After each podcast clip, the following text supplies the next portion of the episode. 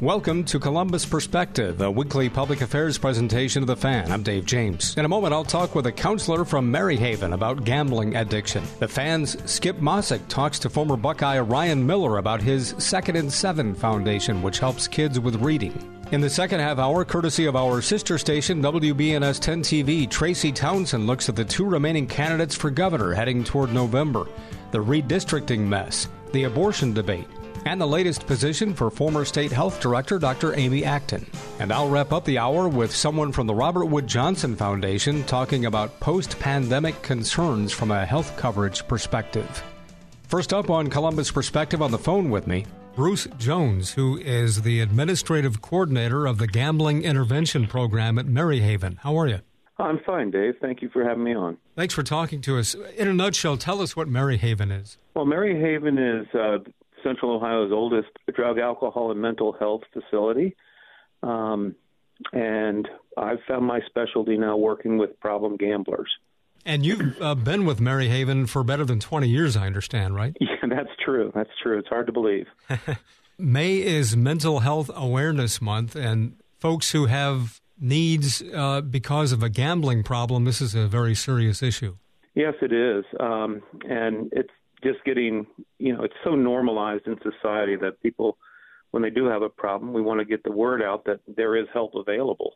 When people do turn to you for help, can you give us an idea of what might a typical situation be for someone?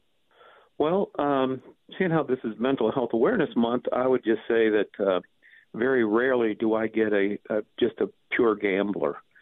Some there, I, over the years, I've I've decided that you know gambling is a symptom of something else that's going on in their lives, whether it be depression or loneliness or uh, grief, pain, all these things that you know they find relief at the casinos or the racinos or the lottery that gives them a reward. Because when someone gambles, they get the you know the dopamine release and the serotonin just like they do with the psychoactive drugs. So it does fulfill a, a need for them but over time it becomes problematic when the consequences become too great.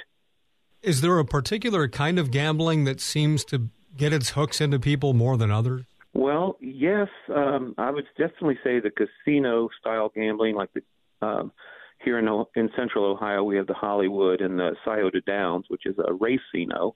It's a place to go. People feel welcomed, and you know, and they can play this machine or play it with a group of people and you know all of a sudden now they're having a relationship with something else that's keeping their attention and they're not thinking about all the problems they have in their life so it can become very problematic in a relatively short period of time especially for middle-aged women for some reason hmm. you know say the children are adults now and out of the house and you know they don't like their job don't care much for their significant other that you know uh, their debt, but when they go to the casino, they don't think anything about it.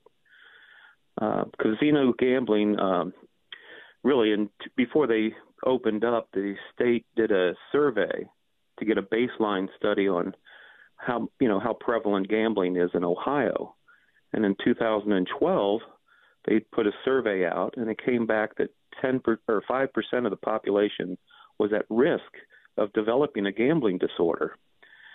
And then five years later, they did another survey, and the only thing that changed was they opened the casinos and racinos.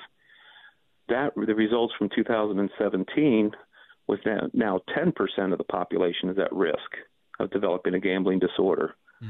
and that's you know doubled in five years. And it's been another five years. This year, the state will be putting out another survey.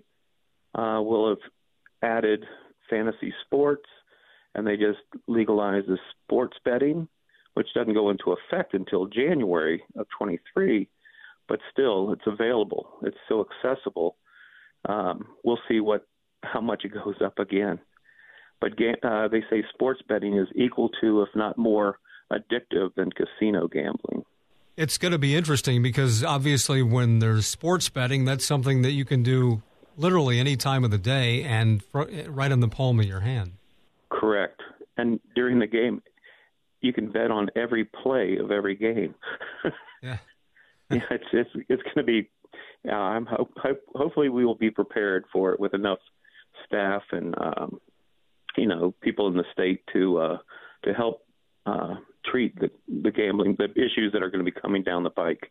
Talking with Bruce Jones, uh, he is the administrative coordinator of the Gambling Intervention Program with Maryhaven.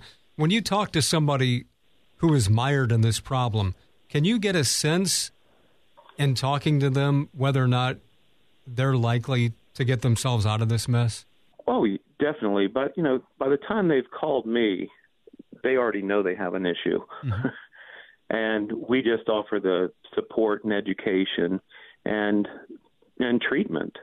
Um, and if the p- persons are ready to quit completely, I'd refer them over for an additional support with Gamblers Anonymous, which we're fortunate in Central Ohio. We have a meeting pretty much every day of the week. And since COVID, it's now pretty much available via the Zoom or, or whatever worldwide. So I'm curious about your uh, approach. You're a nationally certified gambling counselor, and I would imagine that the last thing in the world you want to do is beat up on these folks for what, what has happened to them. You're, you're trying to, to figure out a, a, a way to present this as a way out, right? Oh, most definitely. They're they're beating themselves up already. Right. you know, we're trying to support and guide them along a different path and finding some other healthier activities to get involved with and and you know find the, the crux of the matter whether we, during the assessment and the and the treatment we can in the screenings we can see you know how, the timeline how it all evolved and when they became a, you know it became problematic so we can make tweak it a little bit and move for change Talking with Bruce Jones, who's the administrative coordinator for the Gambling Intervention Program at Maryhaven. When they talk about how they can't stop, what is it that's happening to them mentally? Why can't they stop? Well, it's just like chemical addiction, you know, psychoactive drugs. It does over a period of time, even though gambling is a behavioral disorder, um, it still has it still changes the neural pathways in the brain. So they are addicted just like they would be if they were ingesting a, a toxin into their bodies. And especially with the gambler, when they start losing and they start chasing their losses, is that's the dangerous part. That they don't they it's like a horse with blinders on. They don't see any other way out of their situation except to keep gambling. Hmm. And the crux of the matter is if they stop the hemorrhaging of money, everything can you know will come about for the for the positive. What about for uh, those who are having this problem, similar to say somebody with an opioid addiction, who may turn to petty theft or something to try to, you know, I don't know, just to try to stay afloat. I mean, it, it seems like it can bring out aspects of their personality that didn't exist before. It makes them a different person. Oh, it definitely does, Dave. It's uh, the game in the diagnostic statistic manual in the fourth edition. They had uh, a criteria of have you ever committed any illegal acts to get money for to to uh, do your gambling or pay your debt. Uh, but when they fifth edition of the uh, diagnostic statistic manual came out, they dropped that. But um, I still ask that question just because it shows the severity of the addiction. We've gone out and uh, presenting trainings to probation, federal, municipal, and, and common pleas courts, bankruptcy courts, just to get them educated about gambling and you know what people will do to keep their ability to gamble because it's a hidden disorder. My friend Scott Anderson at the state, he always says, you know, you can't see gambling in someone's eyes, you can't smell lottery breath, and you don't see diamonds, clubs, spades, or hearts in a urine screen. Mm. But by the time people do come for help, you know, they've lost jobs, relationships, housing, money, payday loan, credit card, car to a title loan place. Suicide becomes a very viable option for this group of people. It has the highest correlation of suicidal ideation than any other disorder. So that's kind of what got me working with this population. Wow. They say you cannot overdose on a behavioral disorder, but if you're considering taking your life, I'm, you know, I'm sorry, that's an overdose in my book. Right. But So are, are these uh, a lot of them middle aged then, maybe who've been uh, dabbling in this, and then it just uh, got out of control as they got older? Oh no, no, no, not at all. Um, we're seeing a lot more. Well, through those surveys that the state did in Central Ohio, uh, uh, people 18 to 25 year old are the most at risk.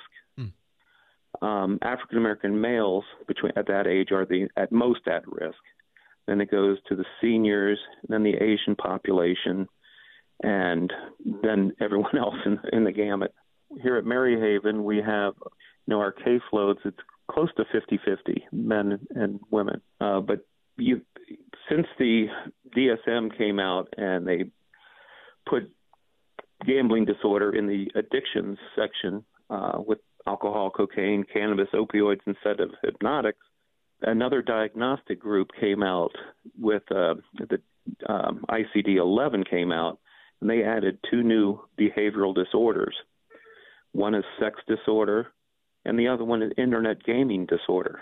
So your phones, you know, playing games, World of Warcraft, uh, mm-hmm. Fortnite, all these other games that Xbox or PlayStation puts out, they all have built into them these little loot boxes or treasure chests that people can land on and get a prize to help them, you know, progress in the game.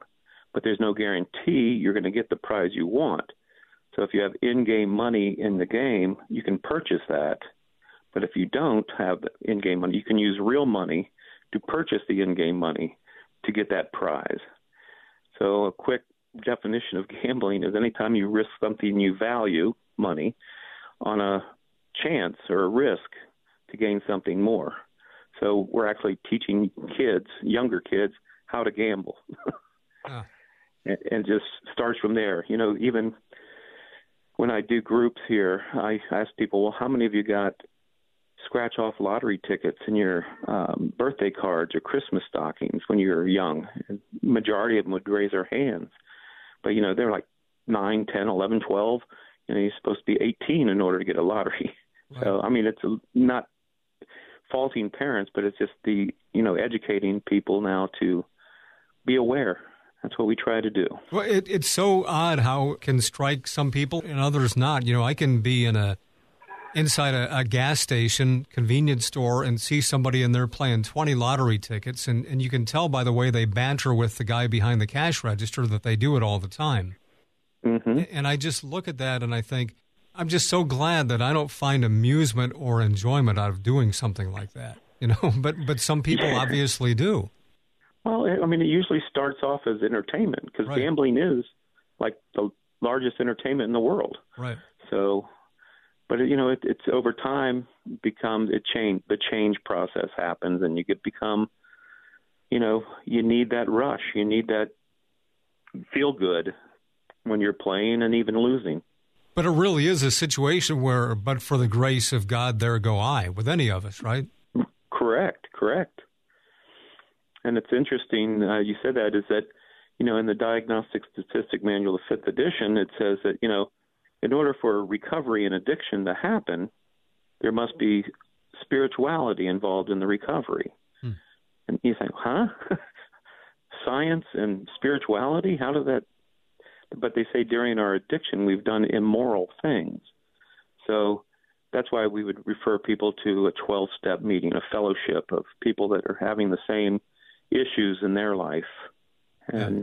you know, it becomes, you know, it's, it, it's a, they come, they come to help for help for the change process to begin. Right. You know, not necessarily a particular denomination of a religion, but just a, a spiritual aspect to it. A spiritual, not religion. Correct. Right. Yeah.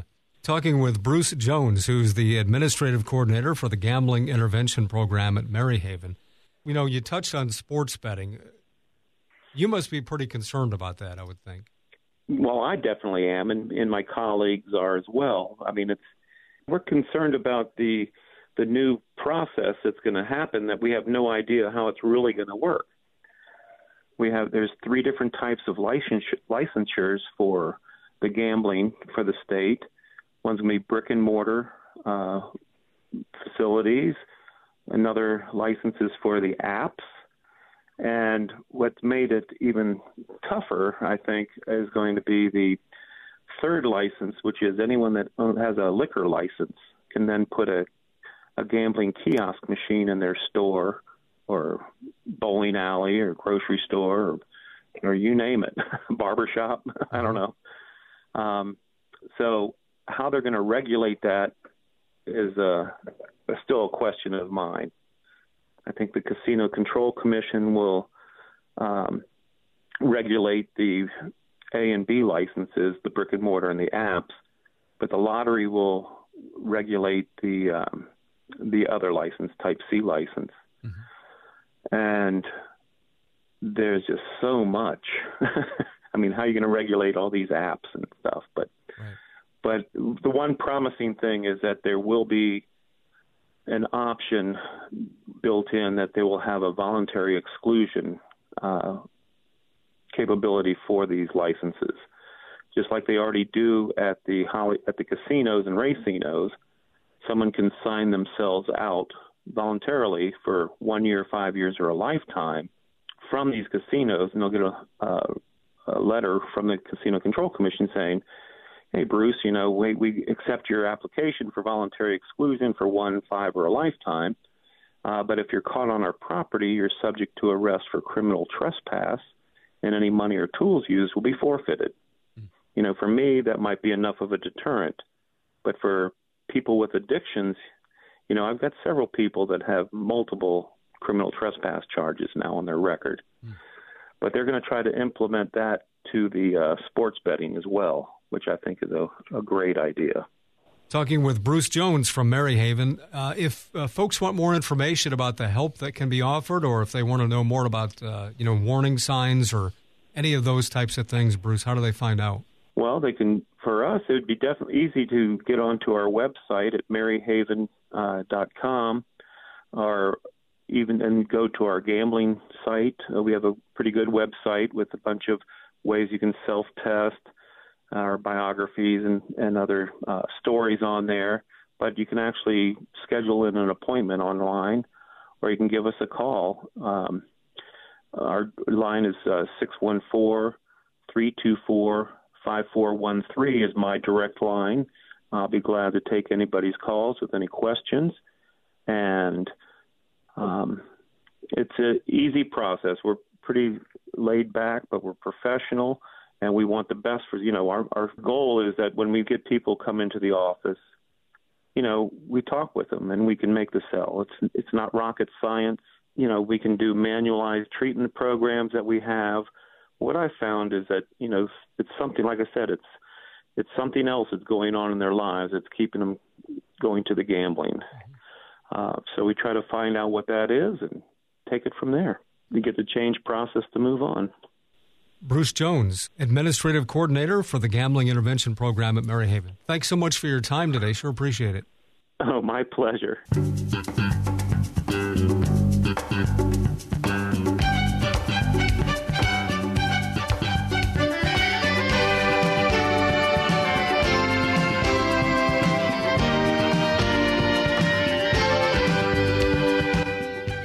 This is Columbus Perspective on the Fan. Here's the fans Skip Mosic. Talking golf outings, the annual second and seven outing here in Columbus is in September, but there's another one coming up in Northeast Ohio in a couple of weeks. We're joined by former Buckeye linebacker Ryan Miller, our old morning show partner here on the fan. And Ryan, for people who still not be fully aware, tell us about how you and a couple of your former teammates created the Second and Seven Foundation years ago. Well, it's, it is so funny to think about it. I mean, Skip, you and I have known each other for over 20 years, and you know, you you've seen Second and Seven from the infancy from the very beginning. So those of you listening, um, years ago, I actually was was at Ohio State as a student athlete, and one of the coolest things that I was able to do, and I know you know playing in Ohio Stadium is is the you know pinnacle. Playing in a Rose Bowl, those things are unbelievable. Playing against Notre Dame and Michigan and all that stuff. But you know, off the field, Ohio State does a great job of keeping kids engaged in the community. And so they gave me the opportunity to, I'll never forget it, uh, read to one of the schools. It was West Broad Elementary School. And when I walked into that school and read to those children, it really gave me a better perspective of, you know, what, what kind of person I am, maybe my sphere of influence. And so I always wanted to continue to maybe have an impact and use that Woody Hayes mentality of paying it forward.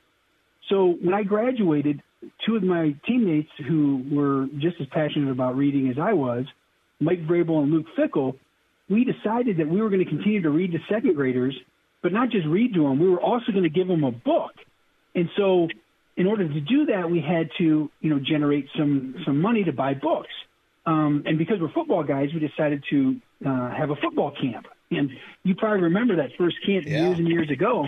It was out at um, Luke's, right by Luke's hometown, um, Towers Park there in Westerville. And we had like 40 kids come up to camp, and we were able to raise enough money to buy second graders, second grade classrooms, books at seven different schools. And that's why we called it the Second and Seven Foundation um, because it was second graders at seven schools. So me, Mike, and Luke went out and read to those seven schools, gave every kid a book. We were super excited about it, really passionate about it. And then the next year, uh, like 150 kids came to camp. Hmm. And so that meant we could go to more schools. And then the next year, it continued to grow to the point where Mike, at that point now, he went from Pittsburgh to New England. Luke was getting a job at Akron. I, started to do stuff in the morning on the fan, and I started doing some stuff with 10 TV. So we were starting to all be busy, and we couldn't get to as many schools as we had books. So fortunately, Ohio State had their student athletes start to read to kids in the community, and um, the program just started to take off from there. Now we have universities and high schools in over 26 states, about 185 different programs read to second graders in their respective communities throughout the country. And I'm proud to say in, in 22 years, we've given out um, nearly a million books. Wow. Through the Second and Seven Foundation. So it's been a it's been a labor of love. Former Buckeye linebacker Ryan Miller, our guest this morning. And in addition to all of the other charitable events that uh, you put on for the Second and Seven Foundation throughout the year, includes a couple of golf outings, one here in Columbus again later in September. But you have one coming up in a few weeks up in Warren. Tell us about your expansion up into Northeast Ohio. Well, you know what? A few years back, uh, Coach Tressel he was very instrumental of getting those student athletes that played football at Ohio State to start to read more. And it was very, you know, he always talked about paying it forward and, and getting the kids in the community. And so when we started to actually, when he left and went to Youngstown State, yeah, there was a, a, a program that he instituted called Project Pass, and uh, Pass is an acronym for the, the Penguins up there um, and their academic uh, support system up there. And so what they uh, wanted to accomplish was having students and student athletes kind of mentor those second graders in the Youngstown city schools, but he wanted second and seven books to be read there.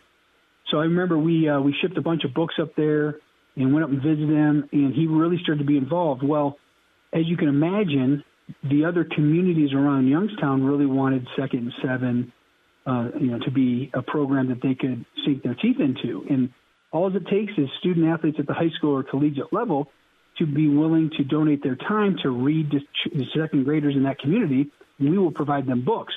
So Coach Tressel kind of got some people lined up, and the next thing you know, it became um, you know the kind of program that we were sustaining from a lot of the activities done here in Central Ohio. And so we actually hired uh, an individual, uh, Jamie Bezpachenko, to run the programs up in Northeast Ohio. And one day she said, Hey, we, we probably could do a, a fundraiser up here because there's so many schools involved and so many people involved.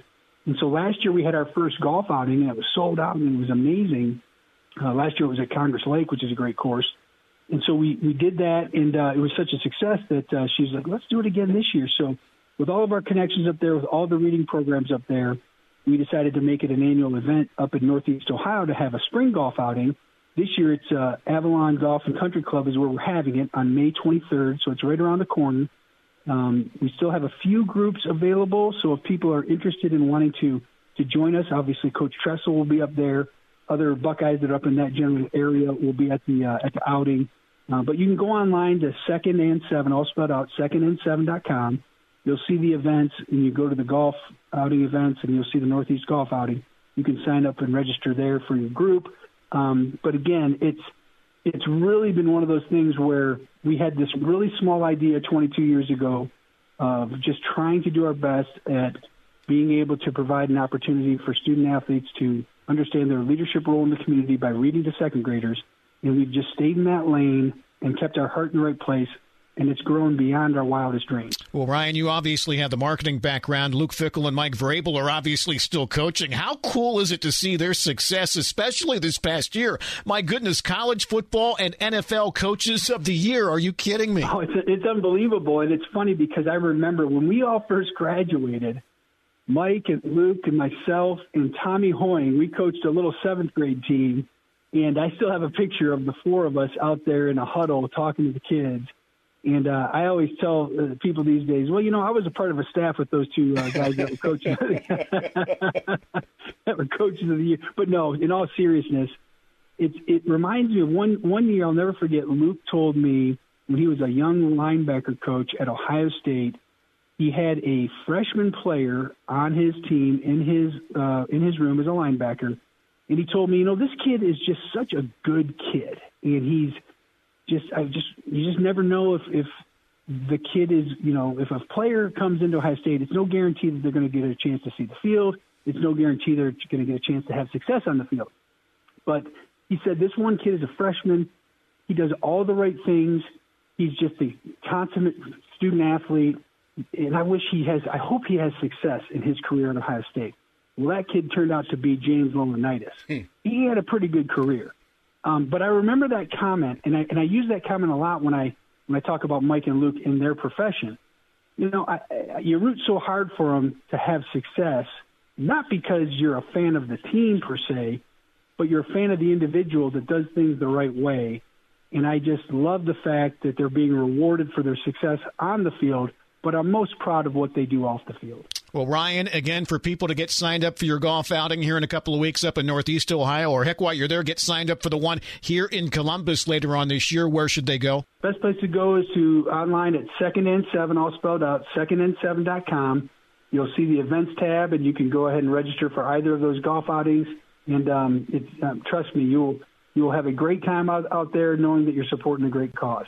Former Buckeye Ryan Miller. Again, it's incredible what you and Luke Fickell and Mike Vrabel have done with the Second and Seven Foundation throughout the years. All the best with your upcoming outings, okay? All right, always great talking to you, Skip. Right now, our country feels divided, but there's a place where people are coming together. I gotta tell you, I was nervous to talk to someone so different than me. Me too, but I'm glad we are.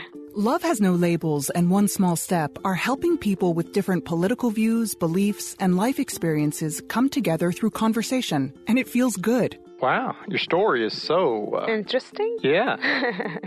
when people actually sit down, talk, and listen to one another, they can break down boundaries and connect as human beings. At lovehasnolabels.com slash one small step, you can listen to amazing, life-changing conversations and find simple tools to start a conversation of your own.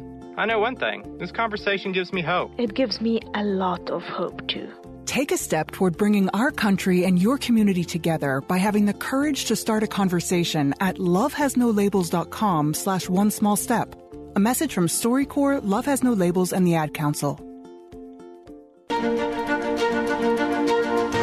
This is Columbus Perspective on the Fan. Courtesy of our sister station, WBNS 10 TV, here's Tracy Townsend from her Sunday morning public affairs program, Face the State. A new edition can be seen this morning at 11:30 on 10 TV. Thank you so much for joining us this morning for Face the State. I'm Tracy Townsend. The ballot is now set for November's election. In the U.S. Senate race, author J.D. Vance won the Republican nomination. He has the endorsement of former President Donald Trump. Vance will face Congressman Tim Ryan, who won the Democratic nomination. Here's what both candidates had to say after their victories. J.D. Vance. Let me just say something about the very tough primary that we just had. And it was tough. Um, I'm not going to pretend that it wasn't. A lot of negative ads out there. I'm sure a lot of you saw the negative ads. I'd be shocked if you, you know, hadn't turned on the TV and seen my fat head in the past six months. Probably, probably not happy about it. But let me let me just say something about the competitors in the race. Okay. Thank you. I don't I don't know who said that, but thank you. My wife likes the beard too, so that's that's a good thing. Um, but but first uh, to Matt Dolan, okay?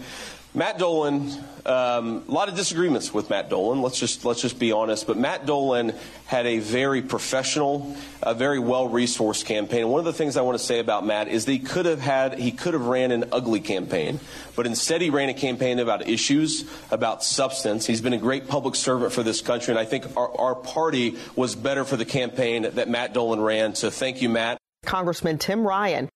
Good parents, born in Ohio opportunity to do just about anything.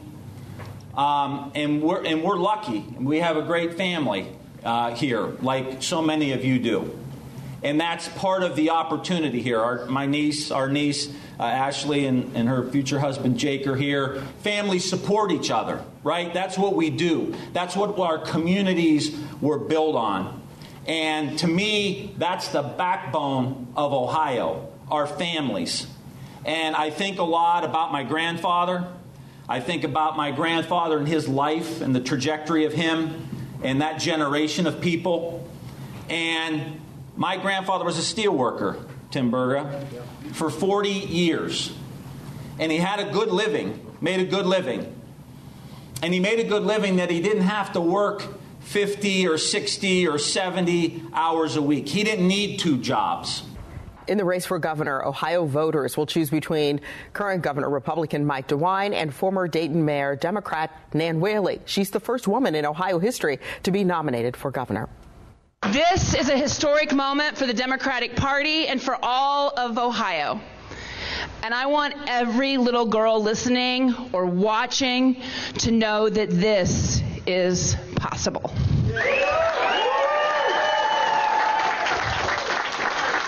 Now I have to start with a few thank yous. Thank you to my husband Sam for being there with me no matter what.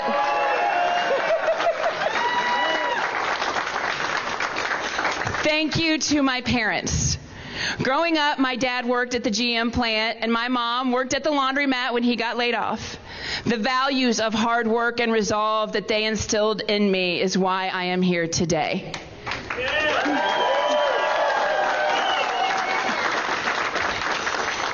Thank you to my entire campaign team who got us here, especially my campaign manager, John Hagner.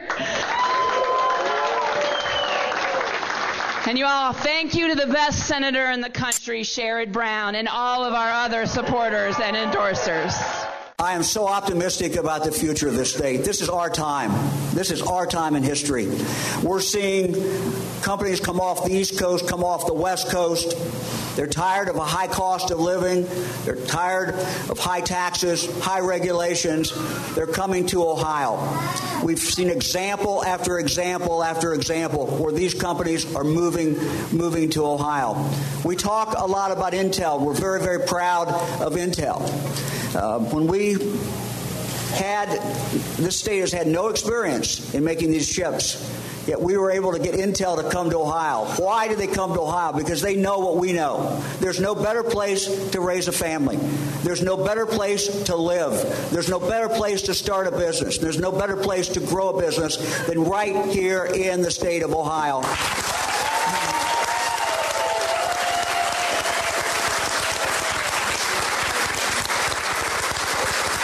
This is a state that has so much going for it. The candidates for governor could not be more polar opposites. TV's Kevin Landers examines where each one stands on the issues that matter to you. There's no better place to grow a business than right here in the state of Ohio. He's a 75 year old career politician who led Ohio out of the pandemic. This is a historic moment for the Democratic Party. She's the first woman in Ohio history to be nominated for governor.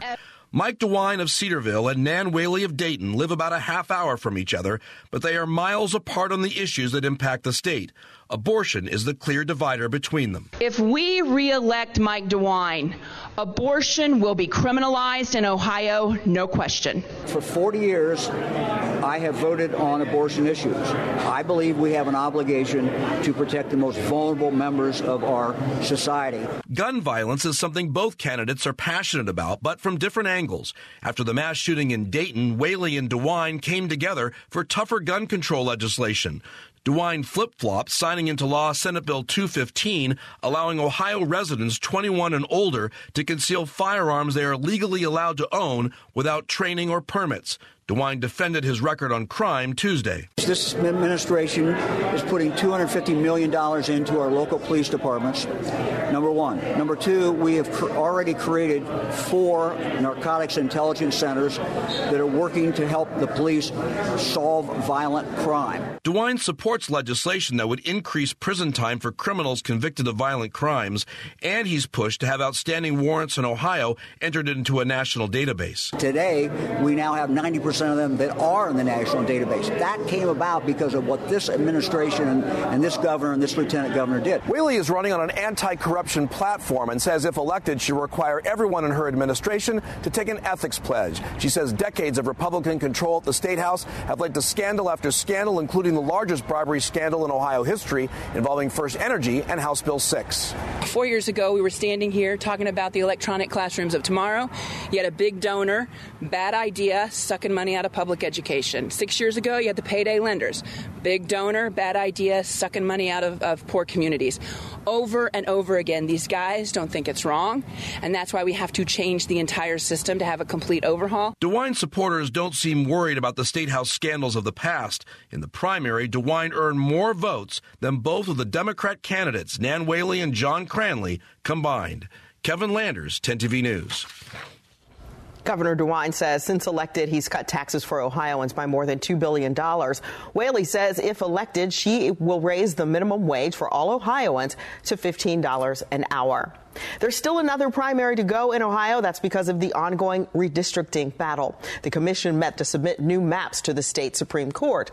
That meeting got heated at times with people shouting at the lawmakers. 10 TV's Olivia Eugenio was there. The vote was 4 3, so not along party lines. Auditor Faber voted against the map, but for different reasons than the two Democrats. This is the set of maps that were approved by four Republicans, the same maps that the state Supreme Court said unfairly favored Republicans. It is clear to me that it is impossible to proceed with an August 2nd primary with any map other than map 3.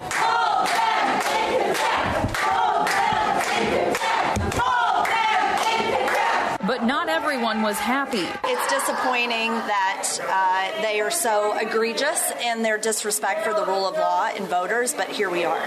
Secretary of State Frank LaRose saying August 2nd, 2022 is the latest date by which Ohio can conduct a primary election. So, what happens if the maps are found unconstitutional again by the state Supreme Court? Federal judges decided last month if a plan is not in place by May 28th, then the third set of maps will be used. But these districts would only be in place for the 2022 election. There's more work for the commission to do. We've got to look at the next election cycle.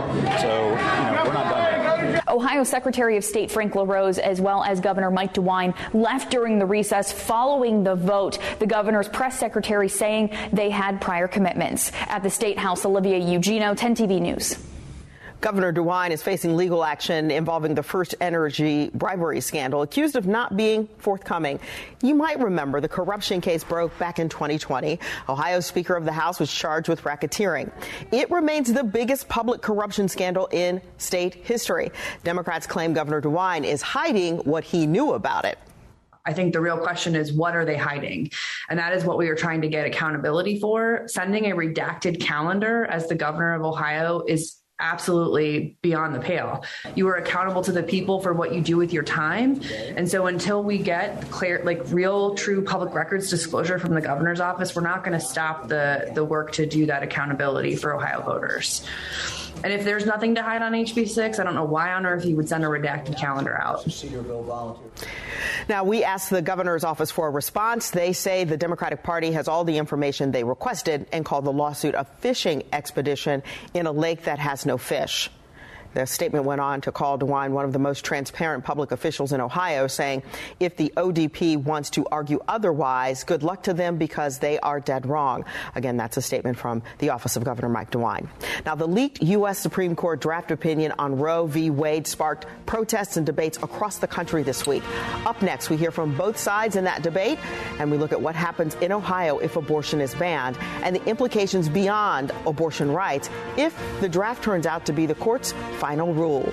Hello, I'm Todd Markowitz, Vice President and General Manager of Radio Ohio, which owns 97.1 The Fan. We're an equal opportunity employer dedicated to providing broad outreach efforts regarding job vacancies within our company. We seek the help of local organizations in referring qualified applicants. Organizations that wish to receive our vacancy information should send their request to the attention of Human Resources, Radio Ohio, 770 Twin Rivers Drive, Columbus 43215. If you'd like to view our current job openings, please visit our website at 971thefan.com and thanks for listening. This is Columbus Perspective on the Fan.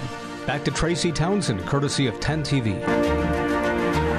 There were protests all over the country and here in Ohio over that leaked U.S. Supreme Court draft opinion that would overturn Roe v. Wade. The rain did not stop a few dozen people from gathering to have their voices heard in Columbus. It puts women's health care in danger everywhere. It puts women in danger. It puts our society a huge step backwards. And that's why I'm here. So I feel like I can't do nothing. If Roe v. Wade is overturned, abortion rights will likely be up to each state. And some states have already instituted so-called trigger laws. Essentially, those states would allow abortion the moment Roe v. Wade is overturned. The states have that legislation on the books. Closest to us, Kentucky, Tennessee, and Missouri. Ohio has banned abortion after six weeks, but it does not have a so-called trigger law. Some Republicans want to change that. They've introduced House Bill 598 and Senate Bill 123. They are similar and called the Human Life Protection Act. Those pieces of legislation remain in committee. Now, in response to the draft opinion, two Democrats plan to introduce an amendment to guarantee reproductive freedom to all Ohioans. The proposed amendment would ensure Ohioans are able to obtain surgical and medical abortion services. These draft opinions can always change. This is not set in stone, but still, it has ignited a firestorm. Here's a look at both sides of the debate they're giving the power back to the people. They're giving the power back to Ohioans and then all the residents of other states too to make their own decision. They're not telling them how to how to live. They're not telling them which way to uh, to go on this. They're saying it's up to you. That means getting childcare, getting time off of work, having to travel hundreds of miles to get care. And those barriers could be insurmountable for many people. And now we turn to 10 TV's Brittany Bailey for a look at the impact on abortion if it's banned in Ohio. Protesting for or against abortion is nothing new in this country, but it's certainly back front and center this week. A lot of confusion, but abortion is still legal here in Ohio right now, and uh, Planned Parenthood's doors are still open. For how long is the real question? Ohio is one of several states where, if Roe v. Wade falls, a ban on abortion is either certain or likely. So, first, we wanted to find out who's getting abortions in Ohio.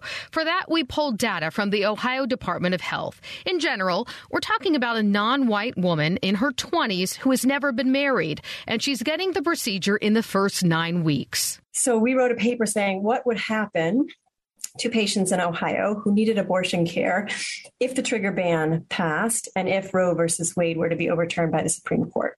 That's Dr. Alison Norris with OSU and the Ohio Policy Evaluation Network. She recently worked on two studies showing the impact on Ohioans if abortion were to be banned. For people who are poor, the hurdle of having a car, driving hundreds of miles, um, potentially an overnight stay, childcare, missing work, those can become insurmountable to people who don't have a lot of financial resources. The study found that right now, people in all 88 counties in Ohio are within 99 miles of a clinic that provides abortions. If Ohio were to ban abortion, forcing patients to go to Michigan or perhaps Pennsylvania, they would have to travel seven times longer on average. If abortion is then banned in those states, that number jumps to 10 times longer longer. So this really does become a stark inequity where people who have money will still be able to get this very ordinary, safe health care, and people who don't have money will be denied that opportunity. The impact would be felt mostly by those who are low income and people of color who already face greater complications in childbirth. For folks who cannot obtain an abortion, there's a number of downstream consequences that are harmful for people's ability to live their best life. People who don't obtain an abortion that they need and want are more likely to live in poverty. They're more likely to stay with an abusive partner. They're less likely to achieve their life goals. So, in so many ways, access to abortion is a really critical part of living one's best life. And again, that was Brittany Bailey reporting. The Ohio Department of Health has information that shows us how many abortions are happening in Ohio. In 2020, more than 20,000 abortions were performed in the state, but that number has been steadily declining in the past two decades. Since the year 2000, abortions have dropped each year on average by about 720. That leaked draft opinion has people asking about the implications beyond abortion rights if it turns out to be the court's final rule. Abby Llorico from our Verify team did some digging on the possibilities. Abortion rights are up for discussion in the Supreme Court this term because of a challenge to restrictions in Mississippi. But it's also about the Constitution of the United States and which rights are clearly defined, which are implied, and which are not protected. The Roe v. Wade decision back in 1973 came down to right to privacy, which usually rests on two things due process rights and the 14th Amendment of the Constitution, which protects the right to life, liberty, and property. But this draft says the right to an abortion was wrongly considered an implied constitutional right in Roe v. Wade. So let's verify what other decisions rest on those implied rights.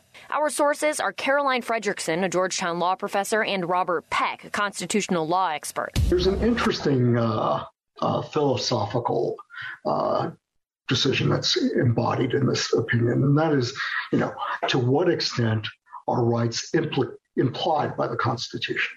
This opinion asserts that abortion is not one of those implied rights. There are other subsequent decisions uh, dealing with um, uh, uh, equal marriage, gay marriage, um, and so forth that rest on the same foundation. The idea of an implied right to privacy is the foundation of these other big decisions, like Obergefell versus Hodges, the case that legalized gay marriage, and Loving versus Virginia, the case that legalized interracial marriage, as well as Griswold versus Connecticut, which affords married couples the constitutional right to buy and use contraceptives, and Lawrence versus Texas, which made same-sex sexual activity legal in 2003. As for whether those cases are at risk, it's hard to say. Justice Samuel Alito, author of the draft opinion, argues the abortion issue is, quote, critically different from any other right that this court has held to fall within the 14th Amendment's protection of liberty. But for nearly 50 years, abortion has been considered a procedure that fell under the implied rights umbrella. It basically is an invitation to those who oppose those decisions to come back to the Supreme Court, frame your arguments the same way that this case the opinion in this case was framed, and then uh, see if you can get the same result. So while some legal analysts say Alito has addressed those other rights in this draft opinion, others are concerned this decision is like a roadmap for overturning those rights as well. The Supreme Court decides which rights are guaranteed in the Constitution, explicit or implied, which means we'll have to watch for what happens next. With your Verify, I'm Abby Llorico. Still ahead, the former director of the Ohio Department of Health is on the move. We're talking with Dr. Amy Acton about her next project and its impact on Ohioans. Columbus Perspective is a public affairs presentation of WBNS Radio. The opinions expressed on this program are those of its guests and do not necessarily reflect those of WBNS Radio, its staff, management, or sponsors. Back to Tracy Townsend, courtesy of 10 TV. She was once the face of the fight against COVID 19 in our state. Then Dr. Amy Acton took a step back from the public spotlight. But now she's back and ready to lead another project. Dr. Acton will now lead a project that brings together two of her passions, health and nature. It's called Rapid Five. 10 TV's Brittany Bailey talked with her to learn more about it.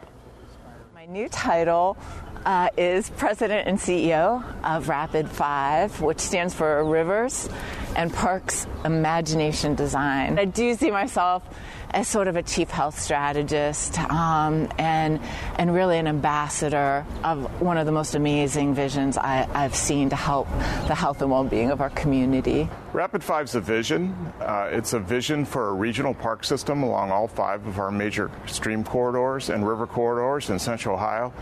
It's a great opportunity that uh, we identified through an effort of the Urban Land Institute and MORPC, um, and we unveiled last summer. What we're looking at is 145 miles of integrated park system. Um, this would be the largest in the country. I should say that this puts us within a mile to a mile and a half, um, every person to nature. And that's profound. That can change lives. We want to make sure that every corner of our community is connected to that. You can get outside, you can enjoy the views, you can get a little bit of exercise, get a little bit of nature. That's really important to quality of life. It's really important to being the kind of place we want to be here. But the vision here is if you're, you want to take your family out for the afternoon, you want to walk a mile or two with your kids or ride their bikes, and maybe have ice cream. Maybe you want to just leave your house and leave the car behind and be able to walk to a trail that's close enough. This will allow you to do that. This is a beautiful vision. It is, you know, at heart connecting us to nature and one another. I was tired of us apologizing for not having an ocean or not having mountains.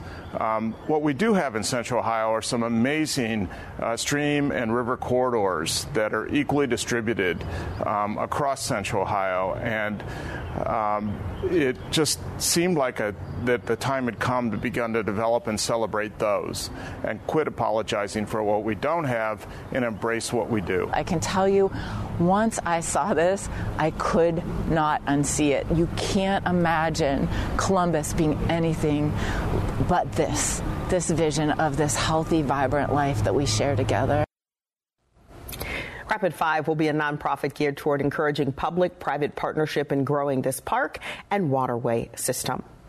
In today's Note of Promise, we look to the future of the nearly 1,000 Columbus City school students who are going to Columbus State Community College through the Columbus Promise program. The program will allow students to attend school for free. City Council and Superintendent Dr. Talisa Dixon announced CCS has seen 43% more students fill out that FAFSA application for financial aid. Council President Shannon Hardin says this is a huge step in getting students on their way. They think that the college and training after high school isn't for them. They think it's too expensive and they will be burdened with student debt. Our young people deserve a chance to learn, earn, and start a career. And Columbus is a stepping up with our partners to test the promise and give them a debt free access and path to jobs. Hardin went on to say this program will allow students to transfer to the college of their choice if they want to pursue further education. We certainly thank you for joining us today. Have a great day. That's again Tracy Townsend, courtesy of our sister station, WBNS 10 TV, from their Sunday morning public affairs program, Face the State. A new edition can be seen this morning at 11:30 on 10 TV. ADHD it's the child who can't pay attention or sit still in school, right? The answer may be yes. Attention Deficit Hyperactivity Disorder, or ADHD, can be complicated and it can last a lifetime. Up to 75% of children and adolescents with ADHD have at least one additional mental disorder that requires a comprehensive approach to treatment. Learn more at moretoadhd.com. This message brought to you in partnership with ADA, ACO, and CHADD.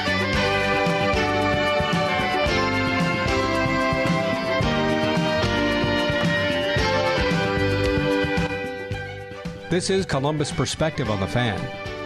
Hi, this is Dave James. Joining me on the phone is Dr. Julie Morita, who is the Executive Vice President of the Robert Wood Johnson Foundation. How are you? I'm good. How are you doing? Good. Thanks for talking to us. Tell us in a nutshell what the Robert Wood Johnson Foundation is. Right. So, the Robert Wood Johnson Foundation is the largest private philanthropy in the United States focused solely on health.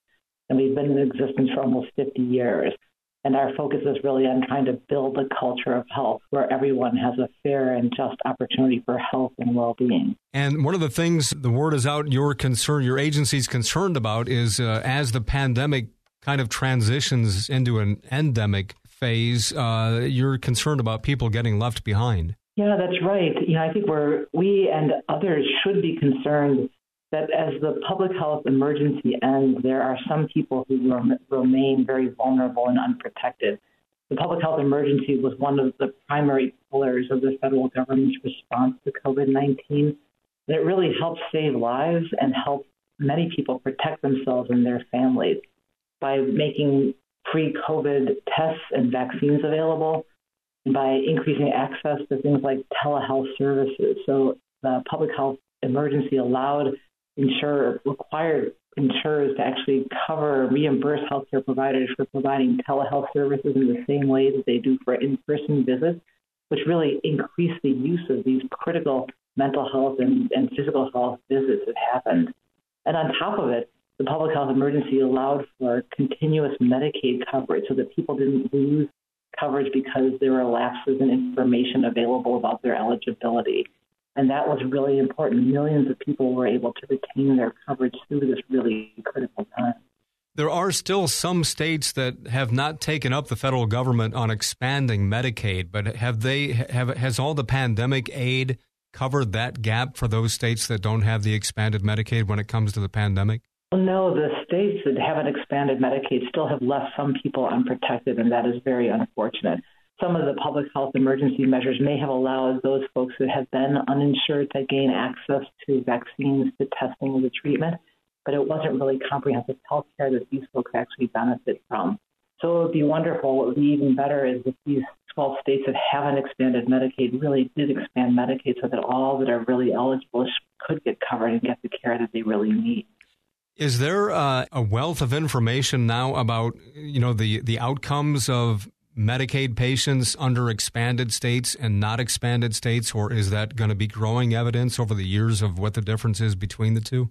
Yeah, I mean, I think it's really, we know that having access to healthcare services improves people's health and well being.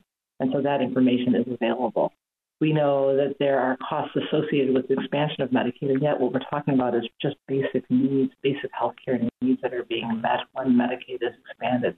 There's groups like pregnant women in particular who are able to access longer postpartum care than they would ordinarily have done because of the public health emergency. And so those kinds of we should we need to learn from those experiences that we've had during the pandemic and the federal government really needs to move forward with strengthening these programs.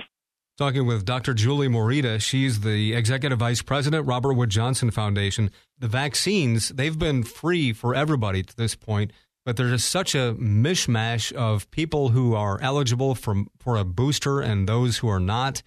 And the supply might become an issue down the line. Uh, it just seems like it's going to get more complicated as time goes on. Right. I mean, I think we're already seeing some of the effects of not renewed federal support for the vaccination program because the vaccines themselves are, are free and at no cost to individuals there were federal funds that were available that helped cover the cost of the vaccine administration for uninsured people, but that funding has dried up. And so those folks that have not been vaccinated who are uninsured might have to pay for the cost of administration of the vaccine, and that could be a barrier.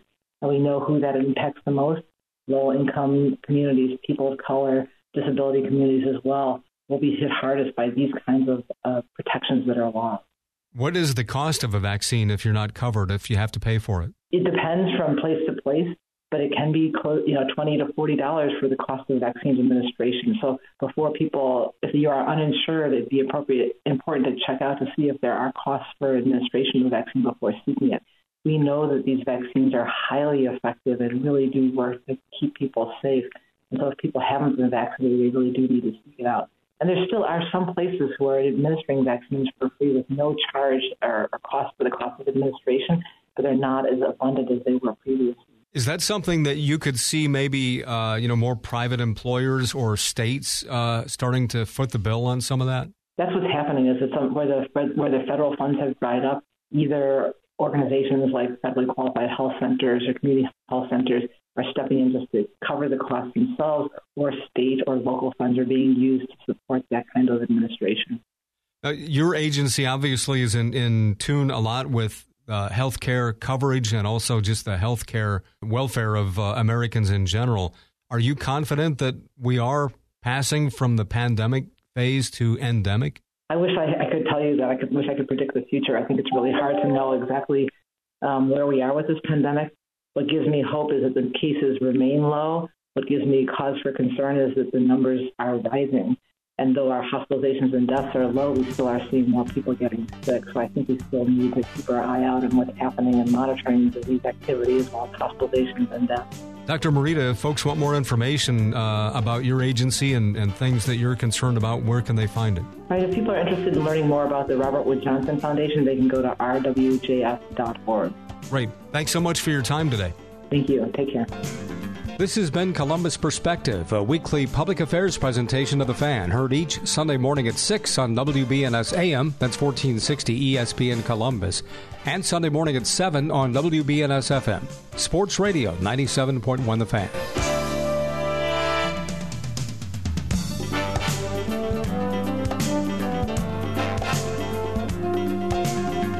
Join us again next Sunday for Columbus Perspective.